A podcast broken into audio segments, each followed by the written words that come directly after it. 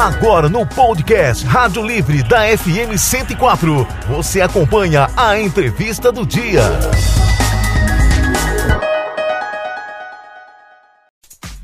Formada em Direito em 2001 e atuando como Procuradora do Estado desde 2005, Ana Carolina Ali Garcia acumula especializações e traz consigo também a experiência na prática para trabalhar em defesa dos interesses públicos.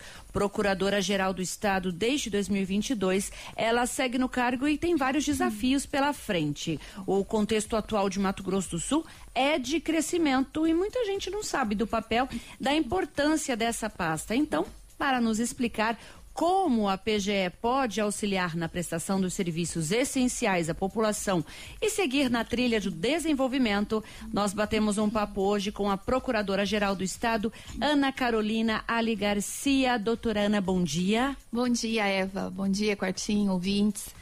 A PGE está com o edital aberto, né, para acordos em precatórios. Existem algumas regras para quem quer receber seu crédito e um prazo para isso? Como funciona? Existe e esse prazo está finalizando, Eva, agora dia 3 de maio é o prazo final para que aquele credor do Estado ele possa manifestar o interesse e iniciar essa negociação. Então ele peticiona nos próprios autos do precatório ou por intermédio de um requerimento, que o modelo está no, no site da Procuradoria-Geral do Estado, informando esse interesse. A partir daí, passamos a dialogar o poder público e aquele credor, junto com o Tribunal de Justiça, para verificar o interesse dele em ofertar um deságio, que vai de 5% a 40%, dependendo do valor do crédito dele. Esse deságio é previsto num decreto, como critério objetivo. E uh, ele pode receber de forma antecipada. Ele sai dessa fila do precatório e recebe o seu crédito uh, antecipadamente. Pode ser mais ágil o processo, então. Com certeza. É um uh, útil para o cidadão, né, que pode ver assim o pagamento de uma dívida aí já reconhecida por uma decisão judicial, mas que tem um tempo para ser paga pelo Estado, antecipado. E para o Estado é uma forma aí dele é, de sanidade fiscal, ele reduzir a sua despesa pública, liberar orçamento, investir em outras áreas prioritárias. A PGE teve participação ativa no processo de implantação né, da nova lei de licitações aqui em Mato Grosso do Sul. Como pioneiro na implementação desse processo, o que o Estado vem fazendo para capacitar os servidores e preparar a máquina né, para essas mudanças? Isso, desde o ano passado a Procuradoria, ela. Primeiro nós criamos um grupo de trabalho, e aí ele é intersecretarial, com CGE, com a Secretaria de Administração, para normatizarmos. Colocarmos aqui no, no, no, sistema jurídico do nosso Estado uh, uh, essa, essa legislação que é nacional. Depois disso, passamos a, a preparar as aulas, videoaulas para os nossos servidores. Aquele servidor que vai, no dia a dia, executar aquela lei. E aí tem, são muitos temas. Então, as aulas são é, temáticas, é, estudo técnico preliminar, gestão e fiscalização dos contratos, dispensa e inexigibilidade e também concentramos a informação, porque o que as pessoas precisam é de informação, né? Vocês têm um papel fundamental aí nesse processo. Consolidamos tudo no sítio eletrônico da PGE, numa aba ali escrito Nova Lei de Licitações. Ali você acha os decretos estaduais, os pareceres que a Procuradoria já emitiu sobre esse assunto as videoaulas, manuais. Então, ofertando aí segurança para o gestor que aplica essa lei, depois ele é sujeito a um controle pelo Tribunal de Contas em relação aos seus atos. E, e também para o cidadão, porque quando uh, compramos, utilizamos recursos públicos. Então, o que, que a Procuradoria, é, é, o papel da Procuradoria? Dar segurança jurídica para o gestor e também fazer com aquilo que é de todos e para todos, que é o recurso público, seja muito bem empregado. A gente vê hoje com a tecnologia como tudo ficou mais tranquilo, mais fácil, mais prático, né? Porque antigamente para você buscar uma lei, para você ir atrás, ia lá pegava ou pegava o código, era uma Isso. coisa assim tão mais hoje é tão mais tranquilo, né? Você, você clica buscou ali, tá né? ali, clicou ali, você já tem a lei ali. E atualizada diariamente, né? A gente tem o sítio de legislação do estado, ele é atualizado diretamente. O governador assinou um decreto ontem, publicou no diário hoje, já vai estar tá ali consolidado e atualizado. É, foi criada recentemente a coordenadoria jurídica né, da PGE no PROCON. Que diferença isso faz na vida do cidadão e o que pode me melhorar no atendimento às demandas? proteção e defesa do consumidor, aí uma política pública de suma importância, né? É, dentro da Secretaria aí de Assistência, Direitos Humanos. A PGE agora é presente em todas as secretarias, autarquias e fundações. E o PROCON tá no, estava também é, no nosso radar na importância de nós melhorarmos o fluxo dos processos, né? É, modelos padrão, pareceres, responder as consultas, um procurador voltado para essa matéria, mesmo dedicado o tempo todo ali a, a, entender as particularidades do gestor que gera aquela pasta e também do cidadão que vai à procura ali do PROCON por um serviço público.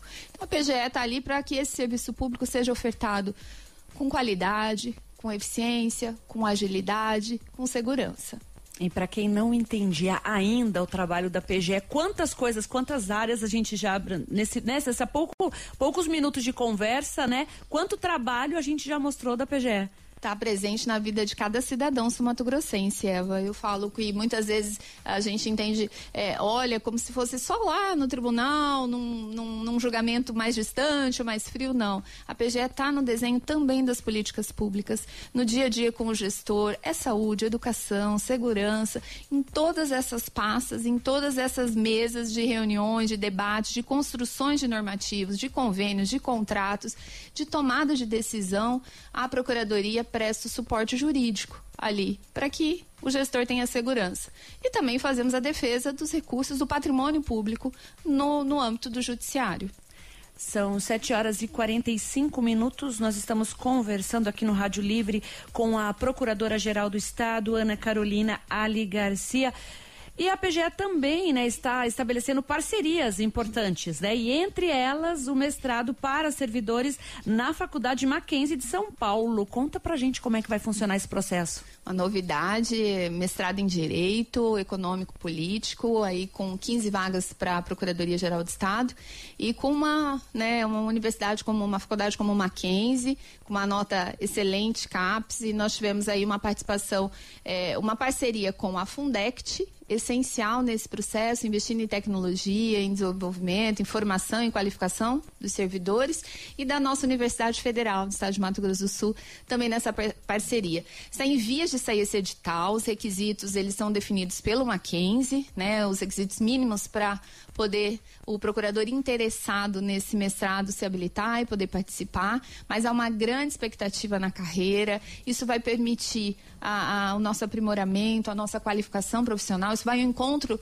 do plano de governo, né, do nosso governador Eduardo Riedel, de olhar para as pessoas, de qualificar o servidor para que o serviço seja melhor prestado, porque quem vai sentir na ponta é o cidadão, né? Um procurador que está atualizado, um procurador que consegue ter uma visão macro uh, das políticas públicas, ele pode contribuir melhor aí para o desenvolvimento do Estado de Mato Grosso do Sul. E isso vale para todas as áreas, né? Sempre bom qualificar. E a gente está sempre aprendendo, a gente nunca sabe tudo, né? A gente está tá aprendendo a cada dia, a gente aprende novas coisas, a gente vai atualizando, por isso é importante em todas as áreas, né? E o mundo está cada vez mais dinâmico, né? As informações, as mudanças. Então esse processo é muito importante. Acho que o serviço público ele precisa sempre dessa oxigenação e esse olhar do governo para os servidores é fundamental. É, a Procuradoria entende né, a necessidade de adaptação às disposições da Lei Geral de Proteção de, de, Dados, né, a LGPD, e o que já tem sendo feito, realizado nesse sentido e qual a importância desse assunto também no âmbito do governo e para o cidadão. Sensibilidade desses dados, né, proteção, segurança, uma lei federal também relativamente nova, e o Estado já vem se adequando aí uh, num comitê que também ele é intersecretarial, nós temos a participação aí da Controladoria Geral do Estado, da Procuradoria Geral do Estado, e recentemente foi criado no âmbito da própria PGE o nosso Comitê de Proteção de Dados. Realizamos também reuniões de trabalho com o Tribunal de Contas, como esse tema ele é novo e todos estão normatizando, a importância da inter-relação entre os poderes e instituições do Estado para que a gente possa é, falar a mesma língua, né, normatizar da mesma forma. E é com esse intuito que nós temos trabalhado em conjunto e, e, e buscado aí essa essa internalização aqui no nosso estado dessa nova legislação tão importante e que exige uma mudança cultural. Né? Nós estamos acostumados a compartilhar dados, a, a, a expor muitas vezes é, dados que são sensíveis e a gente precisa mudar essa cultura no âmbito do Estado, inclusive tramitação de processo. Então exige todo um estudo e uma formação da equipe que vai estar uh, tá à frente aí dessa política. São 7 horas e 49 minutinhos, uma pausa, Quartim, porque vamos saber, né, da correspondente Sigek Maier sobre o, o consumo de cigarros eletrônicos, né? Porque tem avançado, apesar de ser proibido no Brasil. Conta pra gente, Sig. Apesar de ser proibido no Brasil, o consumo de cigarros eletrônicos tem avançado no país. Os chamados VAPs são encontrados principalmente em festas, baladas, bares e até em aplicativos de entregas. O uso foi vetado pela Anvisa após estudos demonstrarem a relação do cigarro eletrônico com danos à saúde pulmonar, cardiovascular e neurológica. Esses produtos contêm mais nicotina que o cigarro comum e, quando aquecidos, podem produzir uma taxa de formaldeído também mais alta que a do tabaco. Especialistas alertam que a substância está relacionada a casos de câncer de faringe e problemas respiratórios. A pesquisa Covitel, inquérito telefônico de fatores de risco para doenças crônicas não transmissíveis em tempos de pandemia, indica que o dispositivo é utilizado por um a cada cinco jovens entre 18 e 24 anos. Outro estudo recente do Instituto de Pesquisas de Mercado IPEC indica que cerca de 2 milhões de brasileiros adultos utilizam cigarros eletrônicos. Da Rádio 2, siga Eichmeier.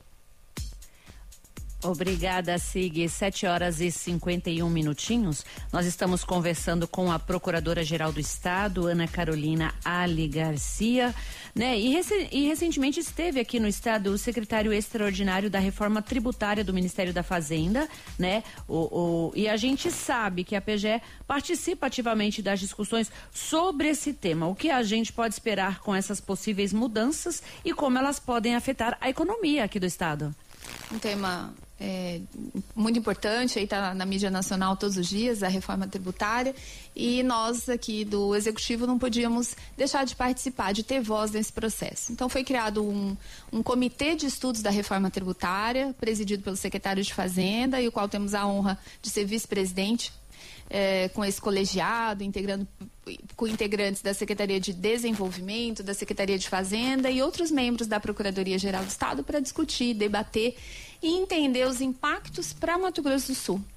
Um estado agro, um estado que é produtor e não de destino, é, e ter voz e ter algum protagonismo para poder, uh, uh, entendendo a nossa realidade, estudando porque vai para muito mais que o impacto uh, financeiro ou fiscal. É importante, isso existe, a Secretaria de Fazenda está atenta e participando no âmbito do CONFAS, do CONCEFAS, dessas discussões, mas também há o impacto do ponto de vista da competitividade, por isso a Secretaria de Desenvolvimento ali dentro, há o impacto em relação ao contencioso fiscal, porque nós teremos uh, vi, vigente, uh, durante o período de transição, dois regimes o ICMS e mais o IVA dual ou IVA nacional, dependendo de como caminhar essa reforma. Segurança jurídica, participação do Estado no Conselho Gestor, que passa a ser nacional e nós precisamos ter uma participação para garantir aí do repasse desses recursos para o nosso Estado de Mato Grosso do Sul. Então, a vinda do secretário é, foi uma grande diferença para essa discussão no âmbito do Estado de Mato Grosso do Sul vai ser bem trabalhosa né, essa reforma, mas é preciso, né? É necessária. Ela traz transparência, as premissas são é, essenciais, eu acho que nenhum cidadão discute, que é transparência, que é simplificação, que é segurança jurídica. Agora, o que a gente está tentando entender os impactos disso para o Estado e como uh, a gente pode levar as características de Mato Grosso do Sul e participar do desenho, ter voz aí no, no desenho que ainda não está posto, qual será o desenho dessa reforma, né? E ainda geram muitas dúvidas. É, é sempre assim, a gente às vezes é, é contrário ao novo, mas que as, pode vir, pode melhorar, pro, pode ajudar. E como, né, vai levar um tempinho também para as pessoas vai. se adaptarem a esse novo, né? Vai, é uma legislação muito densa, legislação tributária, né? Há uma pluralidade, a gente vê todos os dias novos normativos. Eu imagino um empresário que atua em vários estados do nosso país, tendo que entender a legislação tributária do Mato Grosso do Sul, do Mato Grosso, eh, de São Paulo e, e operar, né? Então há uma complexidade muito grande do sistema. E a reforma busca essa simplificação, essa unificação dessa legislação. Você conferiu a entrevista do dia no podcast Rádio Livre da FM Educativa 104.